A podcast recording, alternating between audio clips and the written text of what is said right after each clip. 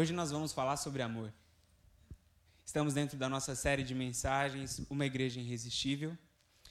E hoje nós vamos falar da característica amor, o ser movido pelo amor.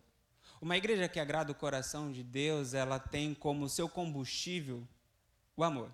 É o amor que orienta as suas decisões, é o amor que faz com que ela saia do seu status de de comorbidade, de estagnação e se movimente. Esse é, essa é uma característica. Quando o Senhor vê uma igreja se movimentando pelo amor, ele diz: Essa igreja me agrada.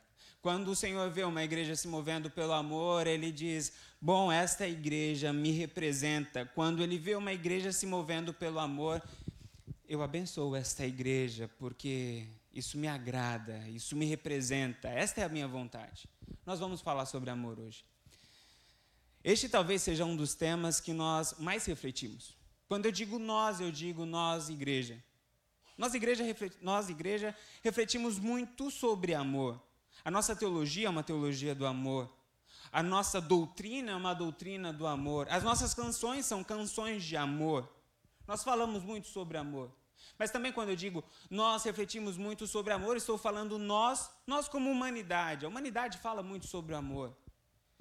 Desde muito tempo atrás. Quando olhamos para a filosofia, nós vemos os filósofos falando de amor. Não é à toa que temos o amor, falamos sobre amor platônico, amor que Platão falou. Quando olhamos para a psicanálise, nós vemos amor. Freud escreveu sobre o amor. Quando nós olhamos para outras literaturas clássicas, como Shakespeare, Shakespeare escreve peças e mais peças falando sobre amor. Amor de pai para filho, amor de filho para pai, amor de marido para mulher, de mulher para marido, de namorado para namorada. Enfim, o amor sempre está em pauta no campo do intelecto da raça humana, mas não apenas na antiguidade, mas também nos nossos tempos. Hoje, as músicas são escritas, tanto as músicas seculares como as músicas cristãs, falando sobre amor. Novelas são feitas filmes são feitos, seriados são feitos falando sobre amor. Nós falamos muito sobre amor. Mas mesmo falando muito sobre amor, acredito que todos nós concordamos que o mundo precisa de mais amor. Em São Paulo, tinha alguém, que eu não sei quem, que pichava São Paulo inteiro com, os seguintes, com os seguintes dizeres: Mais amor, por favor. E você passava pelos viadutos e via, mais amor, por favor. Chegava nas. Às vezes, passando em frente de grandes construções, estava lá pichado, mais amor, por favor. Mesmo falando sobre amor, mesmo refletindo sobre amor, concordamos que o mundo precisa de mais amor. A impressão que tenho é que, como humanidade, em alguns momentos, nós fizemos com o amor como que uma necrópsia. Abrimos o amor, estudamos todas as partes do amor, entendemos como é que funciona o amor, mas o amor continua ali, estatelado em cima de uma maca fria. Não podemos ser pessimistas ao ponto de dizer que não existe amor na nossa sociedade. Existe, o amor está aí, a gente consegue ver muitos sinais de amor. Nós conseguimos ver muitas manifestações de amor, muitas manifestações de cuidado. Sim, o amor está aí. Mas fato é que, mesmo tendo muito amor, fato é que, mesmo vendo essa realidade do amor no nosso meio, o mundo ainda precisa de muito mais amor do que tem. E também concordamos que, para que a igreja represente Cristo aqui na terra, para que ela cumpra a sua missão, ela precisa se mover pelo amor. Porque o amor é o nosso chamado, o amor é o que resume a nossa missão aqui na terra. O amor é a palavra que é usada também para definir o nosso Deus. Deus é amor. Entendemos que amor é algo importante na vida da igreja, que a igreja não pode se mover pela religiosidade, a igreja não pode se mover pelo interesse, a igreja não pode se mover pela culpa, a igreja tem que se mover pelo amor. É sobre isso que a gente vai falar nessa manhã. Hoje nós vamos entender o que é amor e vamos descobrir, à luz da palavra de Deus, por que o amor é tão importante. Por que Deus dá tanto valor no amor? Parece que os outros deuses não valorizam tanto o amor. Basta você fazer um trabalho aqui, fazer um sacrifício aqui, e não importa se você me ama ou não, faz o que, tá, que, que eu pedi, eu pago o que tem que pagar e está resolvido. Mas o nosso, o nosso Deus é um pouco diferente dos outros deuses, ele se importa com essa questão do amor. E a pergunta é por quê? Em síntese, a, a nossa conversa hoje vai tentar responder essas duas perguntas: o que é o amor e por que o amor é tão importante? E durante essa reflexão, durante todo esse diálogo, nós precisamos ir questionando sobre o nosso amor, questionando sobre o que nos move, não apenas como igreja, mas também como membros do corpo de Cristo, como também filhos do Senhor aqui na terra, também como maridos, pais, filhos, irmãos, amigos. A ideia aqui é, é responder essa pergunta: como está o amor na nossa vida e a manifestação dele em nossas relações, na nossa relação com Deus, na nossa relação com o próximo, na nossa relação com a igreja de Cristo? Hoje nós vamos responder a pergunta: o que é amor? Não na perspectiva de Platão, não na perspectiva de Freud, não na perspectiva de Shakespeare, mas na perspectiva de Deus. E começo perguntando para os irmãos: o que é o amor? Se estivéssemos só nós dois, eu e você, sentados tomando um café, e eu perguntasse para você: o que é amor? Qual seria a sua resposta? Responda para você na sua mente: o que é amor? Uma definição clara de amor. O que é amor? Ensine para mim o que é amor. Se você tivesse de dar uma aula sobre amor, o que seria a definição da qual você partiria para começar essa aula? O que é o amor? Bom, uma dica é: não vá pelo caminho do amor é um sentimento. Porque na perspectiva bíblica, amor, a única coisa que o amor não é é sentimento. Porque amor, ele é ordenado. É o nosso grande mandamento. Amarás o Senhor teu Deus sobre todas as coisas e o próximo como a ti mesmo. Sentimento não se ordena. Na relação do ser humano com seus sentimentos, ele está na posição passiva e não ativa. Nós sentimos frio, independente se queremos ou não queremos. Nós sentimos fome, independente se queremos ou não queremos. Se esvaziou o nosso tanque, não tem mais nutriente, a gente simplesmente sente fome. Ora, se amor fosse um sentimento, Deus não poderia dizer para nós: vocês têm que amar. Portanto, amor não é sentimento. Então, se amor não é sentimento, o que é amor? Eu gosto muito de uma definição de John Stott. Ele diz o seguinte: uh, se você quer entender o significado de amor, não olhe para o dicionário, olhe para o Calvário. Se você não quer entender, se você quer entender o significado de amor, não olhe para o dicionário, mas olhe para o Calvário. Paulo, ele dedica uma parte da sua carta à igreja de Corinto para falar sobre amor. E ali ele escreve um dos capítulos que é conhecido como o capítulo do amor. 1 Coríntios, capítulo 13. Esse é o capítulo que vai nortear a nossa conversa hoje. Aqui Paulo vai falar para nós o que é amor na perspectiva bíblica, o que é amor na perspectiva cristã. O capítulo 13, ele é antecipado em termos de tema pelo último versículo do capítulo 12, que diz o seguinte: Passo agora a mostrar-lhes um caminho ainda mais excelente. E aí ele vai seguir a descrição do amor. Neste primeiro versículo que estou citando aqui, o último versículo do capítulo 12 de Paulo, Paulo começa dizendo que amor é um caminho, um caminho mais excelente. A palavra caminho aqui significa um jeito de viver, é uma forma de se relacionar. E é um jeito de viver, é uma escolha de jeito de viver diferente de todas as outras, não apenas diferente, mas mais excelente. E depois ele segue a sua definição de amor. E ele segue dizendo, 1 Coríntios, capítulo 13, verso de 4 a 7. O que é o amor? O amor é paciente, o amor é bondoso, não inveja, não se vangloria, não se orgulha, não maltrata, não procura seus interesses, não se ira facilmente, não guarda rancor. O amor não se alegra com a injustiça, mas se alegra com a verdade.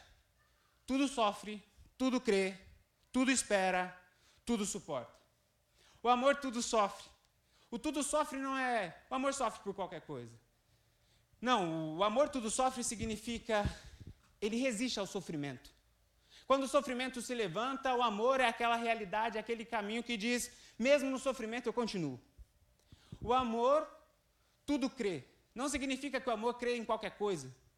Tudo crê é em todos os momentos, até nos momentos difíceis, até nos momentos de desesperança, nos momentos de desespero, o amor continua crendo.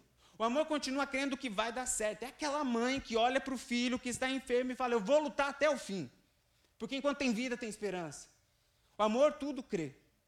O amor tudo espera. Aqui está dizendo para nós que o amor é aquela realidade que resiste ao tempo. não é apenas o amor que está disposto a pular na frente da morte e dizer, eu morro no lugar do outro. É o amor que diz, eu estarei com o outro até a morte. Isso é o amor, que vai até o final. Pular na frente da morte é um ato que o amor pode fazer, mas é um ato que também uh, os apaixonados podem fazer. É um ato que também as pessoas enfermas podem fazer. E também é um ato que os loucos podem fazer. Não precisa amar para pular na frente da morte no lugar do outro. O que o texto está dizendo aqui é que tudo espera, ele se mantém amando até o final. É o até que a morte nos separe, até que o tempo pare de rodar, até que acabe a história, eu decido amar até o final. Tudo sofre, tudo crê, tudo espera, tudo suporta. É a resistência no sofrimento, a resistência no desespero, a resistência no tempo e a resistência nas dificuldades. Tudo suporta aqui no grego, a ideia é encara de frente. A dificuldade vem, ele encara. Não deixa que os problemas, que as dificuldades da vida faça retroceder. O amor tudo suporta, isso é amor. O que Paulo está dizendo para nós, então, em síntese, o que é o amor? O amor é um caminho em que nós decidimos ser pacientes, bondosos, não invejosos, não ficar se gloriando, mas, ao mesmo, mas ser humilde, que não se orgulha, que não maltrata, mas cuida das pessoas, que procura não seus interesses, mas é altruísta e que tudo crê, que tudo sofre, que tudo espera e que tudo suporta. Isso é o amor. Mas veja que quando nós falamos de amor, estamos falando de uma realidade muito grande. Portanto, temos que como que ir montando um mosaico que a Bíblia vai nos dando para entendermos de uma maneira mais completa o que significa o amor. Amor é um caminho, amor é essa realidade composta de todos estes elementos da nossa relação. E veja, Jesus é a encarnação do amor. Troque todas as palavras amor do texto que acabamos de ler por Jesus. E veja como faz sentido. É o mesmo texto. Eu só tirei a palavra amor e coloquei Jesus. Jesus é paciente, Jesus é bondoso, não inveja, ele não ficou aqui na terra com inveja de Deus, com inveja do Espírito Santo, de outras realidades, de outros seis. Não se vangloria, muito pelo contrário, ele é um exemplo de, de prestação de glórias e honras ao Pai. Não se orgulha, é um exemplo de humildade, não maltrata, ele cuidou não procura os seus interesses, ele se entregou por, por amor a nós, não se ira facilmente, é um exemplo de longanimidade, não guarda rancor, é um exemplo de perdão. Jesus, se, Jesus não se alegra com a injustiça, mas se alegra com a verdade. Tudo sofre, tudo crê, tudo espera, tudo suporta. Amor é isso. Se nós quisermos entender o que é amor na perspectiva de Cristo, olhemos para Jesus. Se quisermos entender o que é amor na perspectiva do cristianismo, da nossa teologia, de Deus, é olhe para Jesus. Jesus é o amor encarnado. Veja que esse é um amor forte. Veja que este é um amor sólido. Para entendermos sobre a realidade do amor, nós precisamos nos questionar sobre a nossa forma de viver não sobre os nossos sentimentos. Quer saber se você ama a Deus? Olhe para todas essas palavras e veja se elas representam a sua relação com Deus. Quer saber se você ama o seu irmão? Olhe para todas essas palavras e vejam se elas representam você. Quer saber se você ama a igreja de Cristo? Olhe para todas essas palavras e vejam se elas representam você. Veja que esse amor que Jesus nos apresenta, que Paulo nos apresenta nas cartas, na carta aos Coríntios, é um amor completamente diferente que o mundo tem pregado. Muito diferente. O amor que o mundo tem proclamado não é um amor que tudo sofre, tudo crê, tudo espera, tudo suporta. Não é um amor que tudo sofre porque é um amor que é baseado no prazer. Ora, se eu estou com outro enquanto tenho prazer, não dá para estar com outro em todo o sofrimento, porque quando o sofrimento entra, o prazer vai embora. Se estou com outro enquanto tenho prazer, não dá para estar com outro no sofrimento. O amor do mundo é um amor que não resiste ao sofrimento, é um amor do prazer. O amor do mundo não é um amor que tudo crê, é um amor que aborta suas crianças. E não apenas isso de maneira literal, do aborto, mas também as relações, que vai matando enfermos nos nossos relacionamentos, vai matando a, a nossa, as nossas relações que muitas vezes vem de uma história, vem de um relacionamento e simplesmente matamos. Essa, esse é o amor. Não é o amor que tudo espera. É o amor do aqui e agora. O que importa é ser feliz agora, que seja eterno enquanto dure esse amor. Eu estava ouvindo no sábado uma palestra de uma psicóloga, ela é representante ah, da bandeira do poliamor, do relacionamento aberto, e ela estava dando uma palestra sobre amor no século XXI. E ela falou um negócio que é de, de apavorar. Ela falou o seguinte: se eu posso trocar. Ela falou isso, não é. Você pode procurar lá na internet. E ela falou exatamente essas palavras. Se eu troco de roupa todos os dias e por não querer usar a roupa, a mesma roupa todo dia, ninguém me critica. Se eu troco o meu prato, a comida que eu como todos os dias e ninguém me critica porque eu não estou comendo a mesma coisa todo dia, por que eu teria de ter relação com meu marido para o resto da minha vida, só com uma pessoa e não posso trocar outra?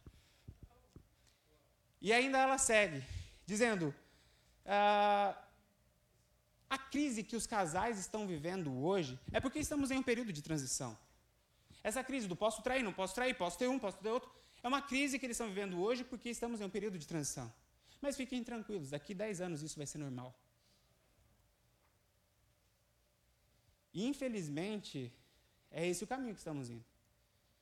Conversem um pouco com jovens, adolescentes, e pergunte para eles como é essa questão do poliamor.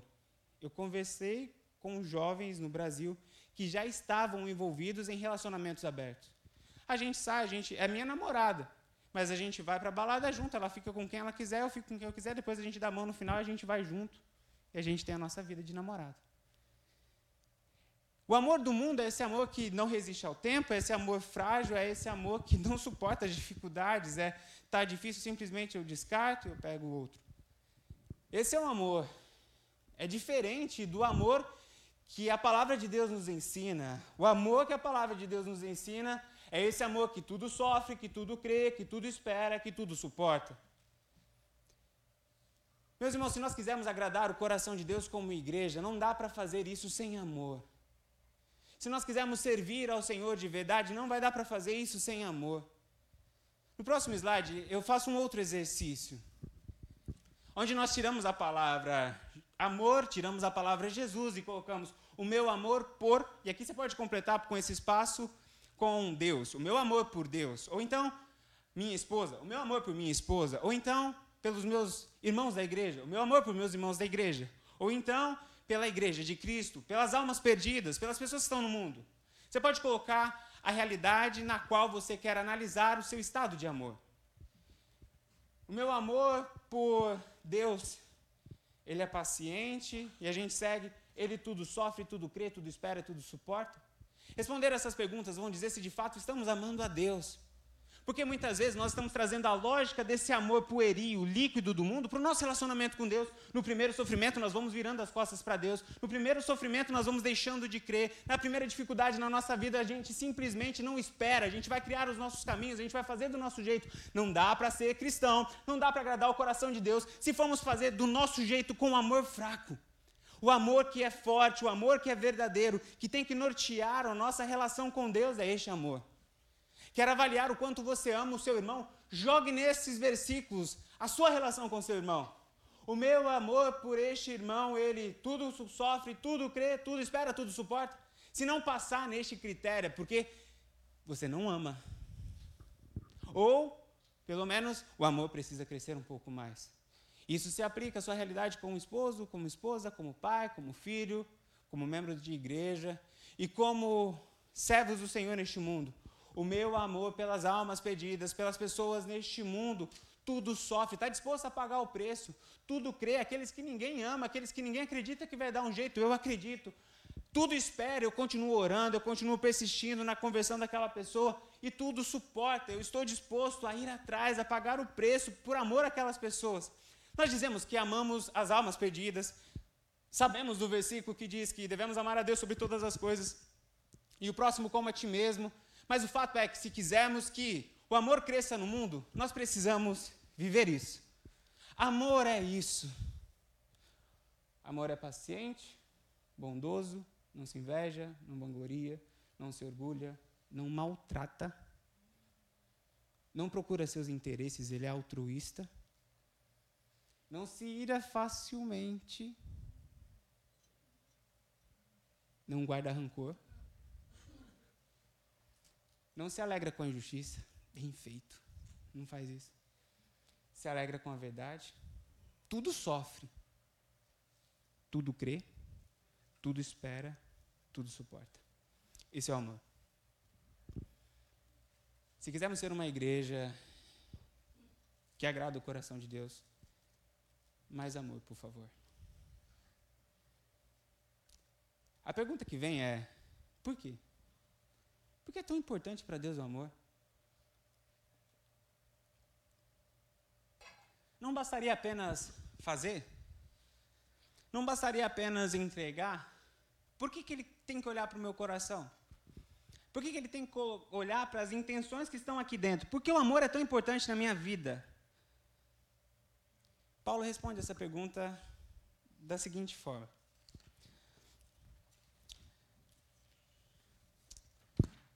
verso 1 e 3.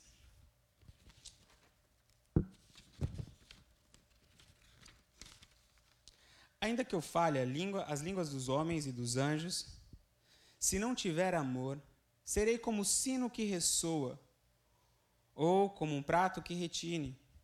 Ainda que eu tenha o dom de profecia e saiba todos os mistérios de todo o conhecimento, e tenha uma fé capaz de mover montanhas, mas não tiver amor, nada serei. Ainda que eu dê aos pobres tudo o que possuo, e entregue o meu corpo para ser queimado, mas não tiver amor, nada disso me valerá. Essa é a resposta de Paulo do porquê o amor é tão importante. Ele usa aqui um recurso de linguagem, uma figura de linguagem chamada hipérbole. Hipérbole é a figura de linguagem do exagero. O autor usa o exagero para mostrar que até se aquilo que é improvável, impossível acontecer, isso não mudaria em nada.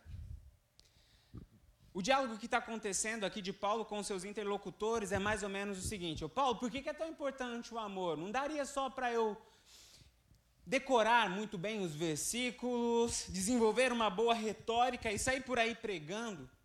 Paulo fala: você não entendeu nada.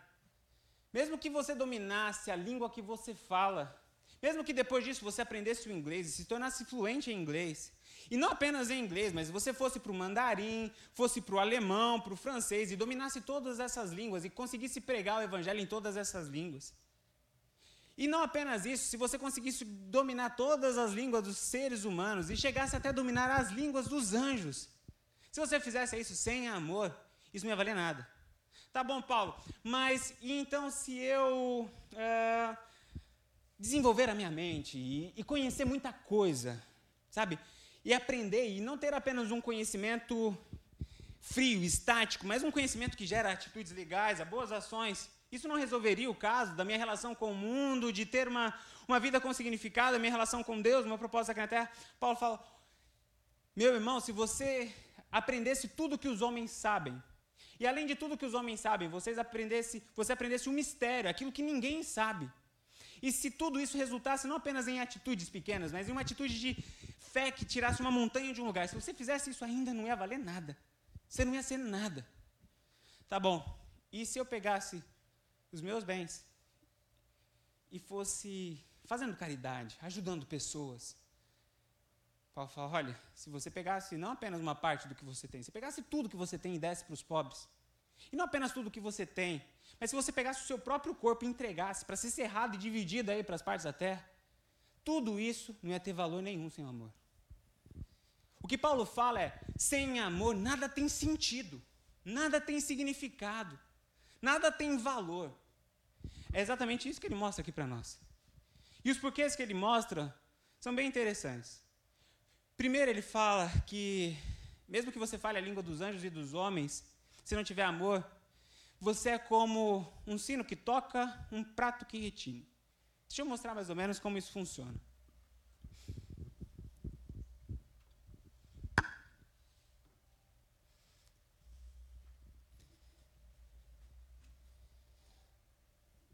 esse é um prato. E esse é o retinir de um prato. Quando um prato retine, nós temos som. No som, nós temos três elementos: altura, intensidade e timbre. A altura não está falando de volume, a altura está falando onde este som se localiza entre o agudo e o grave. É um pouco agudo. Nós temos aqui a intensidade. A intensidade diz respeito ao volume. Ele tem um volume fraco, se eu bato mais forte, mais alto, uma intensidade maior. E ele também tem um timbre, algo que faz com que a gente entenda que isso aqui é um prato e não um violão. O violão e o prato pode tocar o mesmo tom, na mesma altura, e quando ouvimos os dois soando a mesma nota, nós sabemos, este aqui é um prato e aquele ali é um violão. O que Paulo está dizendo é, sem o amor nós somos apenas isso.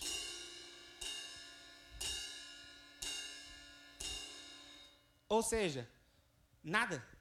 Não tem significado. Sai som, sai intensidade, sai timbre, sai altura, mas não comunica nada. O que comunica, na verdade, é o amor. O que Paulo está nos ensinando, o amor é importante porque o amor é o caminho que Deus criou para conectar vidas. Não é a eloquência, não é a retórica, não é o poder argumentativo que vai convencer pessoas, que vai conectar você a pessoas. O que, o que nos conecta a pessoas, o que conecta a nossa vida a Deus é o amor, o amor que nos conecta. Veja que essa foi a estratégia que Deus usou. Para Deus dizer para nós que Ele nos ama e para nos conectar a Ele de novo, Ele usou, não a retórica, mas Ele usou o amor. O amor encarnado, Jesus Cristo. Veja que este foi o elemento, a, a, a estratégia que Jesus usou para se conectar com pessoas, o amor. Nós vemos inúmeros atos de amor de Jesus para com a humanidade. Tem um livro chamado Cinco Linguagens do Amor, um livro muito conhecido. Nesse livro, ele fala o seguinte: cada ser humano entende que é amado de uma forma diferente. As cinco linguagens do amor são tempo de qualidade, toque físico, palavra de afirmação, atos de serviço e presente. Quando nós olhamos para a vida de Jesus, o ministério de Jesus, nós vemos Jesus usando essas cinco linguagens para dizer para o mundo: Eu te amo, para conectar com pessoas. Tempo de qualidade. Jesus sai com os seus discípulos, tem tempo só com eles. Jesus ceia só com os seus discípulos, dizendo para eles: Vocês são importantes para mim. Palavras de afirmação. Jesus chega para Pedro e fala: Pedro, tu és pedra, e sobre essa pedra te edificarei. Quando Pedro erra, fala: Pedro, tu me amas, então apacenta minhas ovelhas. São palavras de afirmação dizendo: Pedro, eu te amo. Quando nós vemos a realidade de toque físico, nós vemos o Senhor Jesus deixando João deitar sobre o seu peito. Nós vemos Jesus, quando vai curar pessoas, tocando nas pessoas. Por que toca? Só com a palavra tem poder, nem precisava chegar perto. Toca para dizer para aquela pessoa: Eu te amo. Quando nós olhamos para a questão de atos de serviço, nós vemos Jesus lavando os pés. Por que lava pés? Para dizer também, eu te amo. E mostro isso servindo. Quando vemos a realidade presente, poderíamos falar dos pães que foram entregues e os peixes na multiplicação. Poderíamos falar do vinho que foi multiplicado, presentes que foram dados, mas não podemos esquecer do maior presente, o sacrifício de Jesus Cristo na cruz. Ou seja, todas essas formas, todas essas formas foram meios de Jesus dizer para mim e para você: eu te amo e eu quero me conectar com você.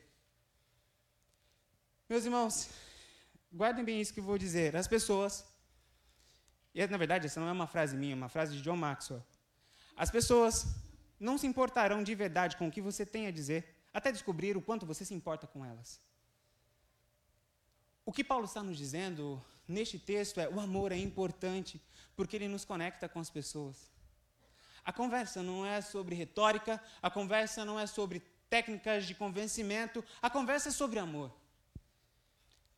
Deixa eu compartilhar uma história com vocês. Nós fazíamos no Brasil um dia em que nós íamos evangelizar no cemitério, no Dia dos Mortos. No Brasil tem o Dia dos Mortos e nesse dia as famílias vão aos cemitérios visitar os túmulos dos seus entes queridos. É um dia que é feriado e é um grande movimento nos cemitérios. E nós íamos às portas do cemitério e entregávamos folhetos. Nós não éramos os únicos, não era a única igreja que fazia isso. E as pessoas passavam por nós e pegavam os folhetos. Alguns não pegavam, alguns pegavam e guardavam, alguns pegavam e jogavam fora, e outros pegavam e liam. E eu estava vendo aquilo e parecia que a gente não estava conseguindo conectar com pessoas. E aí o Espírito Santo tocou no meu coração, dizendo: coloque os, os folhetos no bolso e entre no cemitério. E eu entrei. E assim que entrei, eu encontrei uma senhora chorando e, e chorando muito. Quando ela conseguiu se recompor, eu me aproximei dela e eu perguntei. É, primeiro eu disse, com licença. Falou, não, tudo bem, sem problema. Eu falei, quem você veio visitar hoje aqui? E ela falou, eu vim visitar o meu filho. E ali ela contou toda a história da morte do filho. Que tinha sido assassinado porque ele era um segurança, e aí o tráfico foi, como retaliação, matou ele, enfim. No final dela contar a história, eu perguntei para ela: Eu posso te dar um abraço? Porque aquela senhora, o filho que havia morrido, tinha mais ou menos a minha idade. E naquela hora ela me abraçou e ela chorou, chorou, chorou, chorou, chorou, chorou, chorou. Depois disso, eu falei do amor de Cristo, da graça de Cristo, e ela entregou a vida para Jesus. Veja, a conversa não foi sobre retórica, a conversa foi sobre o quanto Deus se importa com a sua dor. É isso que o mundo quer saber, o quanto o nosso evangelho se importa com as dores deles, com as lutas, com as dificuldades. O que o Senhor está falando, não dá para uma igreja ser uma igreja que agrada o meu coração se não existe amor. Não dá para conectar vidas, não dá para ela estar conectada comigo se não existir amor. O amor é importante porque ele nos conecta com pessoas, senão seremos apenas barulho. No domingo, na quarta-feira, no sábado, quando a gente se reunir, o máximo que a gente vai fazer sem amor é barulho. É isso que Paulo está falando. Amor gera conexão. Depois ele diz: amor gera sentido, significado. Bom, se eu tiver, se eu souber todos os mistérios, todos os conhecimentos, e tiver uma fé capaz de mover montanhas, sem o amor eu nada serei. A questão aqui é relacionada a significado, sentido de vida, o que nós somos. É o amor que dá significado para minha existência e para sua existência. É isso que Paulo está falando. Na história humana, nós passamos por algumas revoluções. Uma revolução foi a Revolução Industrial. Na Revolução Industrial, que foi pregado, qual era a filosofia que existia? Você é o que você produz. O seu valor está na sua capacidade de produzir e de consumir o que é produzido. Aí está o seu valor e aí é o que você é. Depois tivemos a revolução do conhecimento. Já não era mais o que produzíamos ou tínhamos capacidade de produzir e consumir, mas ah, a partir daquilo que sabíamos. O nosso valor estava no conhecimento que tínhamos. Mas o que Paulo está dizendo é de uma outra revolução. Ele fala da revolução do amor. Na revolução do amor, o nosso valor, o significado da nossa vida não é medido por aquilo que fazemos nem por aquilo que sabemos, mas sim pelo amor. Veja como é fácil de entender isso quando olhamos de uma maneira mais clara e com um pouco mais de calma para essa questão do amor como algo que diz a nós quem somos e dá a nós o significado de vida. Deus separa os seres humanos em apenas duas categorias: dizendo quem somos nós. Estes são os que me amam, estes são os que não me amam. É o amor que nos define. Nossa missão aqui na Terra, ela é definida como está sendo alcançada ou não está sendo alcançada a partir daquilo que estamos fazendo com o amor. Lembram que o grande mandamento é amar a Deus sobre todas as coisas e o próximo como a nós mesmos? Bom, se estamos fazendo isso, estamos cumprindo a nossa missão, estamos ganhando significado. Veja na perspectiva do sentido de vida. O sentido da nossa vida está em amar a Deus, ser amado por Deus, amar pessoas e ser amado por pessoas. Tire essas três realidades da sua vida: o amor de Deus sobre você, o seu amor por Deus e por pessoas, e tire as pessoas que você ama do seu mundo por alguns instantes agora. Faça essa experiência na sua mente. Tire tudo isso. Apague as pessoas que você ama, as pessoas que amam você, apague o amor de Deus, apague o seu amor por Deus Contemple o vazio.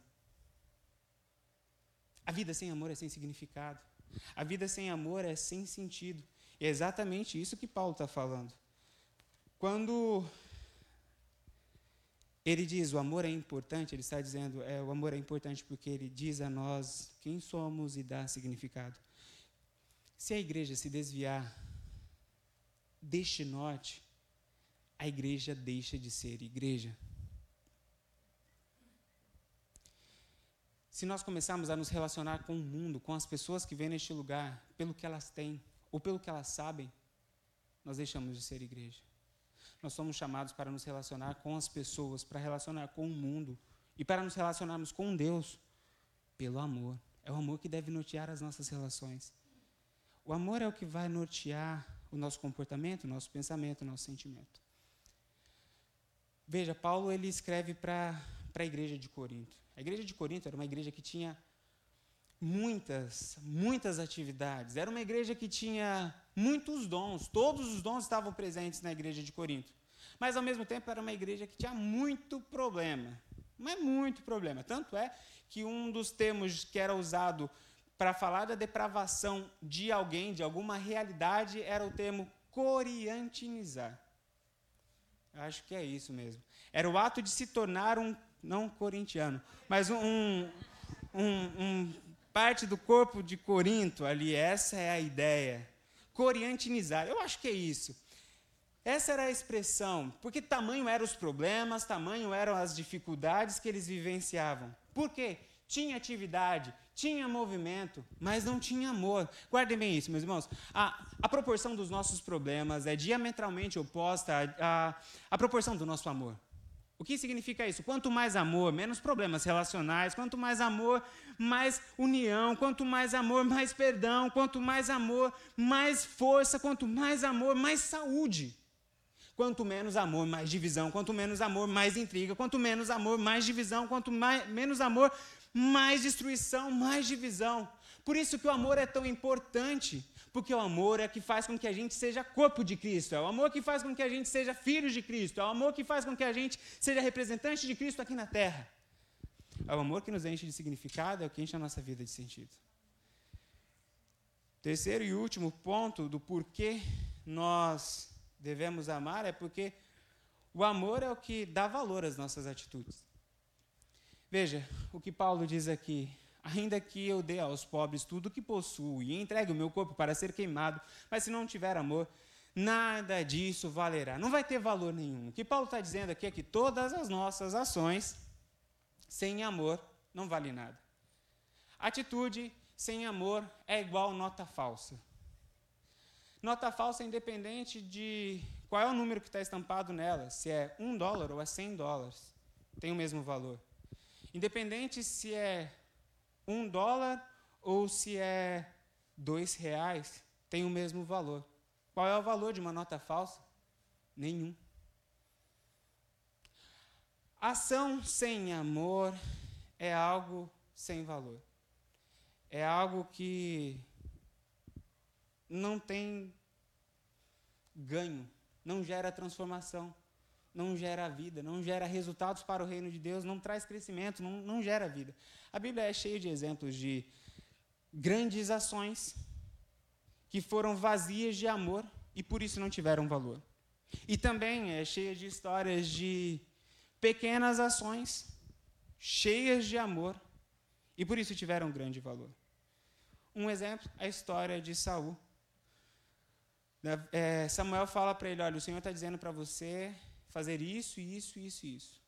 Saul simplesmente despreza tudo que o Senhor fez e tentando resolver, ele vai lá, mata um punhado de boi, de ovelha, de tudo, faz assim um sacrifício top, dos melhores. Quando Samuel chega e fala: O que, que você fez? Oh, eu não fiz bem o que Deus quis, mas olha, eu fiz sacrifício. Samuel vira para ele e fala assim: Você não sabe que é melhor obedecer do que sacrificar?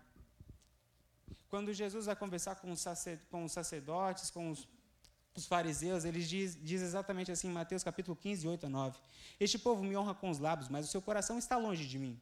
Em vão me adora, seus ensinamentos não passam de regras ensinadas por homens. O que Jesus está falando aqui? Se o teu coração está longe de mim, não adianta me adorar, não adianta ensinar, não adianta fazer nada, porque não tem valor nenhum.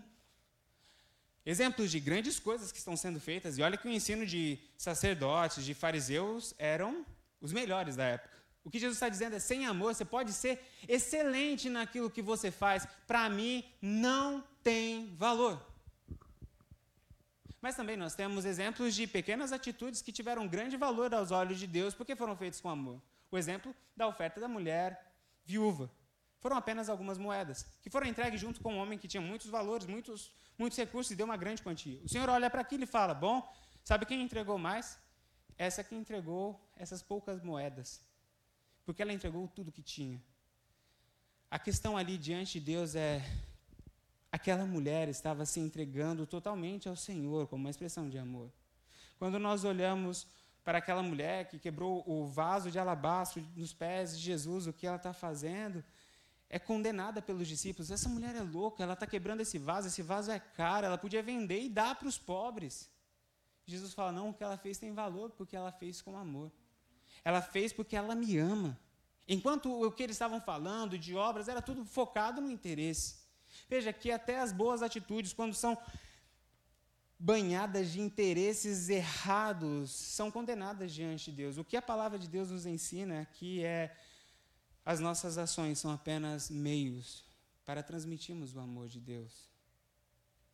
Sabe, isso precisa estar claro no nosso coração para que a gente consiga ser uma igreja segundo o coração do Senhor. Essa sessão de ensino, ela termina com o seguinte versículo. Próximo slide, por favor. Sigam o caminho do amor.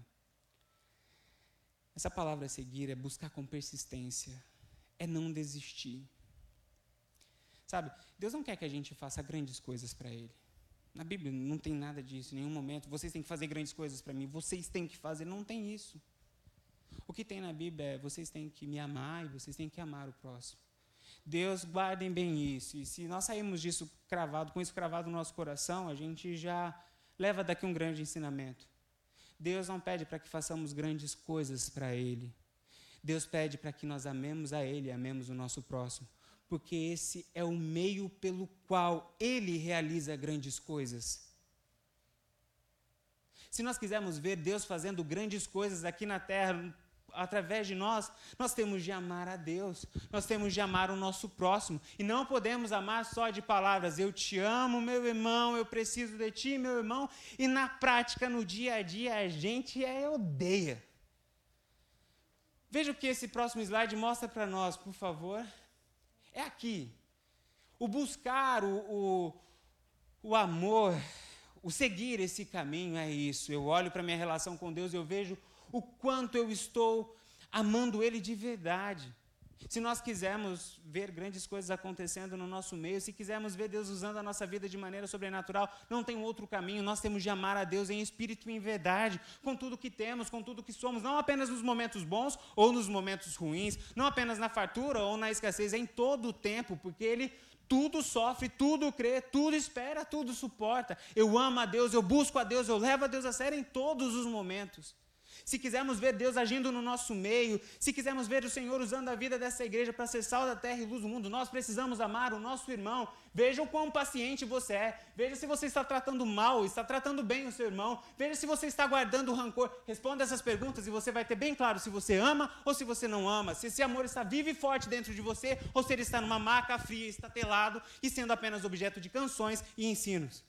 Se você quer ser usado por Deus para transformar o mundo aí fora, para levar salvação, para levar proclamação, pergunte-se o quanto você ama, o quanto você está investindo nessas vidas, o quanto você está dedicando tempo, o quanto você crê, o quanto você espera, o quanto você está pagando o preço para estar do lado, para estar ensinando, para estar amando, para estar orando. Se nós não fazermos isso, nós não amamos é nada.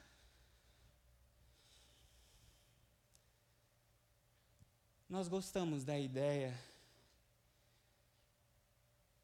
de ser uma igreja que Deus usa. Oramos por isso. Desde quando essa igreja foi fundada, essa foi a oração. Deus está mostrando o caminho para nós para que isso seja possível. Aquilo que Ele tem para fazer, Ele vai fazer. Mas aquilo que nós temos de fazer, Ele não vai fazer por nós. Se nós quisermos ser uma igreja que agrada o coração de Deus, se mova pelo amor. O amor é o que nos conecta, o amor é o que dá significado, o amor é o que dá valor.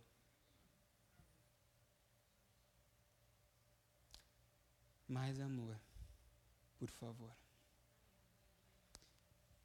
Que o que norteia as nossas relações não seja o ódio, ira, rancor, interesse, mas o amor. Que a nossa relação com Deus não seja por culpa, religiosidade, interesse, mas amor. Que a nossa relação com o mundo não seja por obrigação, mas que seja por amor. O nosso padrão, lembra, é Cristo. Quer saber como devemos amar o mundo? Olhe para Cristo. Veja o que Cristo fez pelo mundo. Veja o que Cristo fez pelas almas perdidas. Quer saber como devemos nos relacionar com os nossos irmãos? Olhe para Cristo. Veja como Cristo é exemplo de perdão. Veja como Cristo é exemplo de não desistir, até quando falhavam com Ele, até quando traíam Ele. Quer saber como amar a Deus? Olhe para Cristo. Se quisermos entender o significado do amor, não olhemos para o dicionário, olhemos para o Calvário.